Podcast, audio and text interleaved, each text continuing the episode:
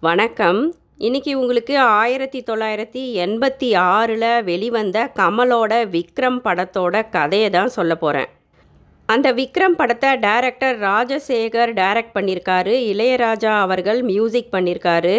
சுஜாதா அவர்களுடைய நாவலை தழுவி இந்த படத்தை எடுத்திருக்காங்க. நாவலாக படிக்கும்போது இந்த கதை ரொம்ப விறுவிறுப்பாக இருந்திருக்கும்னு நினைக்கிறேன்.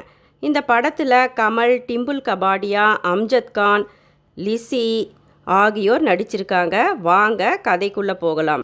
மிகப்பெரிய கொலைகள் கொள்ளை கடத்தல் போன்றவற்றை செய்துள்ள மூன்று பெரிய தேச துரோகிகளுக்கு இருபத்தி ஐந்து ஆண்டு கால கடுங்காவல் தண்டனையை நீதிமன்றம் வழங்குகிறது. அந்த மூன்று கைதிகளையும் விடுவிக்க வேண்டுமென்று அந்த துரோகிகளின் தலைவன் சத்யராஜ் பணயமாக இந்தியாவின் ஒரு ஏவுகணையை கடத்தி வைத்து கொள்கிறார். இதுதான் கதை. இந்தியா உருவாக்கியுள்ள அக்னிபுத்ரா எனும் ராக்கெட் ஏவுகணையை ஸ்ரீஹரிகோட்டாவுக்கு கொண்டு செல்லும் வழியில் பாதுகாப்பு படையினரை சுட்டு தள்ளிவிட்டு ராக்கெட் ஏவுகணையை ஹெலிகாப்டரில் கடத்தி விடுகிறார் கொள்ளையர் கூட்ட தலைவன் சத்யராஜ். ஏவுகணையை திருப்பி கொடுக்க வேண்டுமென்றால் அந்த மூன்று கைதிகளையும் விடுவித்தே ஆக வேண்டுமென்று பேச்சுவார்த்தை நடத்துகிறார் கடத்தல் மன்னன் சத்யராஜ்.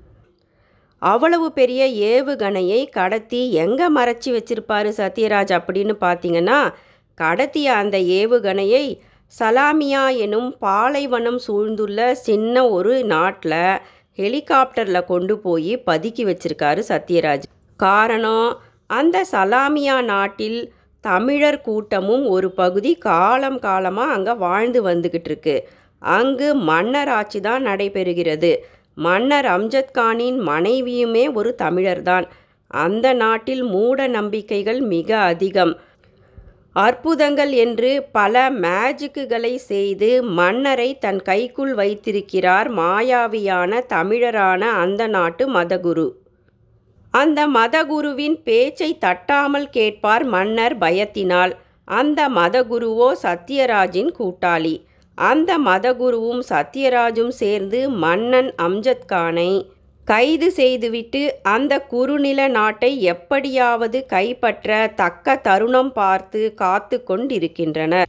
இப்போது அந்த சலாமியா நாட்டில்தான் மதகுருவின் உதவியுடன் இந்தியாவின் ஏவுகணையை பதுக்கி வைத்திருக்கிறார் சத்யராஜ். அந்த ஏவுகணையுமே கூட பத்து நாட்களில் தானாக வெடித்து சிதறிவிடக்கூடும். உலக அளவில் பெரிய சேதத்தை ஏற்படுத்திவிடும். அப்படி வெடித்தால் உலக அரங்கில் இந்தியாவின் பெயருமே கெட்டுவிடும். எனவே மந்திரிகளும் முப்படை தலைவர்களும் ஒன்று கூடி ஏவுகணையை எப்படியாவது மீட்டெடுத்து விட வேண்டுமென்று திட்டமிடுகின்றனர். அதற்காக திறமையான அண்டர் கவர் காப் ரகசிய ஏஜென்ட் விக்ரமை இந்த ஏவுகணையை கண்டுபிடிக்க பணி அமர்த்துகின்றனர் விக்ரம் கமலுக்கு ஃபோன் செய்து அவருக்கான வேலையை உடனே ஆரம்பிக்கும்படி ஆராய்ச்சியாளர்களின் தலைவர் சாருஹாசன் கட்டளையிடுகிறார். ஆனால் புதிதாக திருமணமான விக்ரமோ ஹனிமூனுக்கு மனைவி அம்பிகாவுடன் போயிருந்தார். விக்ரம் இந்த வேலையை கையில் எடுத்தவுடன் அவரை கொல்ல அங்கும் அடியாட்களை அனுப்பி வைக்கிறார் சத்யராஜ். அந்த அடியாட்கள் விக்ரமை சுடும்போது தவறி விக்ரமின் மனைவி அம்பிகா இறந்தும் போகிறாள். கொதித்து போன விக்ரம் ஆராய்ச்சியாளர் தலைவர் சாருஹாசனிடம் வந்து சண்டை போடுகிறார். நான் இந்த வேலையை கையில் எடுத்திருக்கிறது உங்களுக்கு மட்டும்தான் தெரியும்.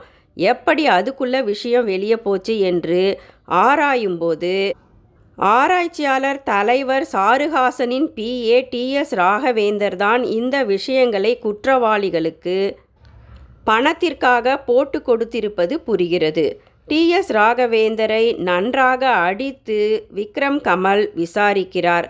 அப்படி விசாரிக்கும்போது கொள்ளையர் கூட்ட தலைவன் சத்யராஜின் பெயரை மட்டும் சொல்லிவிட்டு மாடியிலிருந்து விழுந்து தற்கொலை செய்து இறந்து போகிறார் டிஎஸ் ராகவேந்தர். இப்போது சத்யராஜ் தான் கொள்ளையர் கூட்ட தலைவன் என்றும் சத்யராஜிடம்தான் அந்த ஏவுகணை உள்ளது என்றும் தெரிந்துவிட்டது. எனவே சத்யராஜை தேடுகின்றனர். ஒரு வழியாக சத்யராஜ் இப்போது சலாமியா நாட்டில் இருப்பதும் கண்டுபிடிக்கப்பட்டுவிட்டது. ஏவுகணை இருக்குமிடம் கண்டுபிடித்தாலும் பத்து நாட்களில் தானாக வெடித்துவிடக்கூடிய அந்த ஏவுகணையை அங்கேயே செயலிழக்க செய்ய வேண்டும்.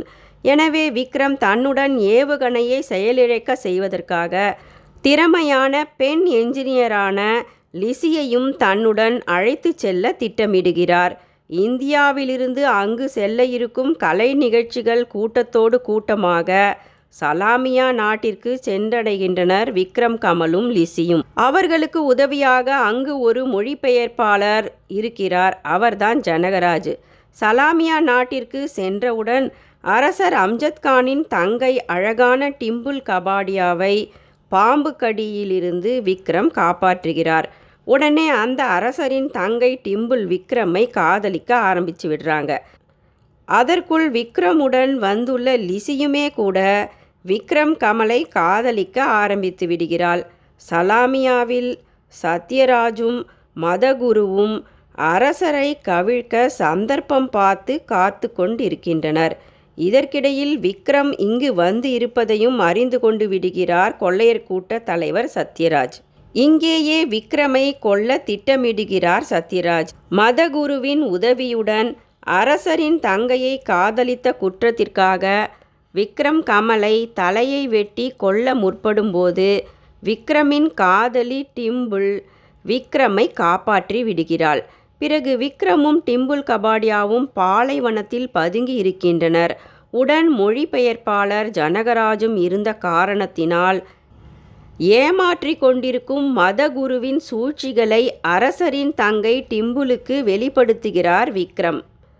இங்கு அரண்மனையில் தனித்து விடப்பட்ட லிசியோ டிம்புல் மீதான கமலின் காதலினால் கோபம் ஏற்பட்டது போல நடித்து கமலை பிரிந்துவிட்டதாக நாடகமாடி சத்யராஜுடன் சேர்ந்து கொண்டு அந்த ஏவுகணையை எப்படியாவது செயலிழக்கச் செய்ய வேண்டுமென்று அவருடன் காத்திருக்கிறாள். அதற்குள் ஏவுகணையை தேடி அந்த சலாமியா ஆராய்ச்சி கூடத்தையும் வந்தடைந்து விடுகிறார் விக்ரம் கமல். இப்போது சத்யராஜுடன் சேர்ந்துவிட்ட லிசியை அங்கு பார்த்தவுடன் முதலில் விக்ரம் அதிர்ந்தாலும் பிறகு லிசியின் சைகையை பார்த்து அவள் சத்யராஜுடன் சேர்ந்துவிட்ட காரணத்தை புரிந்து கொண்டு விட்டார் விக்ரம். பின் லிசியுடன் சண்டை போடுவது போல விக்ரம் கமல் நடிக்க ஆரம்பிக்க லிசியும் ஏவுகணையை செயலிழக்கச் செய்யும் ஃபார்முலா எழுதியுள்ள துண்டுச் சீட்டை யாருக்கும் தெரியாமல் விக்ரமிடம் கொடுத்து விடுகிறாள். உடனே விக்ரம் அந்த இடத்தை விட்டு வெளியேறி விடுகிறார். எப்படியோ ஏவுகணை வைக்கப்பட்டிருந்த அந்த இடத்திற்கு வந்துவிட்டார் விக்ரம். லிசி கொடுத்த அந்த ஃபார்முலா பேப்பருடன் ஏவுகணையின் மீது ஏறி ஏவுகணையில் அந்த கோடிங்கை தன்னால் முடிந்தவரை செட்டப் செய்கிறார் கமல் விக்ரம். அதற்குள் சத்யராஜின் அடியாட்கள் வந்துவிட விக்ரம் அங்கிருந்தும் வெளியேறி விடுகிறார். சத்யராஜும் மதகுருவும் சேர்ந்து இங்கு சலாமியா அரசவையில் மன்னர் அம்ஜத்கானை கைது செய்துவிட்டு சத்யராஜின் உதவியுடன் மாயாவி மதகுரு மன்னராக அரியணையில் அமர்ந்திருந்தார். அங்கு வந்த கமல் சின்ன பாம் ஒன்றை செட்டப் செய்து அங்கு வைத்து விடுகிறார். பின் அரசரையும் அரசரின் தங்கை டிம்புலையும் அங்கிருந்து காப்பாற்றி விடுகிறார். பின் தன்னுடன் வந்த லிசியிடமும் பாம் உள்ளதை தெரிவித்து ஓட சொல்லுகிறார் விக்ரம் கமல். பாம் வெடித்து சிதறுகிறது. லிசியுடன் இருந்த சத்யராஜும் தப்பித்து விடுகிறார். மதகுருவும் அவரது கூட்டாளிகளும் பாமில் இறந்து விடுகின்றனர். சலாமியா அரசரும் அரசாங்கமும் டிம்புலும் காப்பாற்றப்படுகின்றனர். அதே நேரத்தில் கமல் கோடிங் செய்த காரணத்தினால் நல்லபடியாக ராக்கெட் ஏவுகணையும் கடலில் வீழ்ந்து நொறுங்குகிறது. பெரும் இழப்பு தவிர்க்கப்படுகிறது. கடைசியாக சத்யராஜ் ஜெயிலில் இருக்கும் தனது கூட்டாளி கைதிகளை காப்பாற்ற இப்போது லிசியை பணயமாக பிடித்து வைத்துக்கொண்டு ஹெலிகாப்டரில் லிசியை கடத்துகிறார் சத்யராஜ். மேலே பறப்பதற்குள் அந்த ஹெலிகாப்டருக்குள் வந்துவிட்ட விக்ரம் பறந்து கொண்டிருக்கும்போது ஒரே ஒரு பாராசூட் இருந்த காரணத்தினால் அந்த பாராசூட்டில் விக்ரமும் லிசியும் தப்பித்து விடுகின்றனர். கடைசியில் சத்யராஜ் ஹெலிகாப்டரிலிருந்து விழுந்து இறந்து போகிறார். பாராசூட்டிலிருந்து விக்ரம் இறங்கியவுடன் டிம்புல் கபாடியா ஓடி வந்து விக்ரம் கமலை தன்னை காதலிக்குமாறு கேட்கிறாள். லிசியும் விக்ரமிடம் வந்து நீ என்னதான் காதலிக்க வேண்டும் என்று கேட்கிறாள். இருவருக்கும் நடுவில் கமல் ஓடுவது போல படம் முடிவருகிறது நன்றி.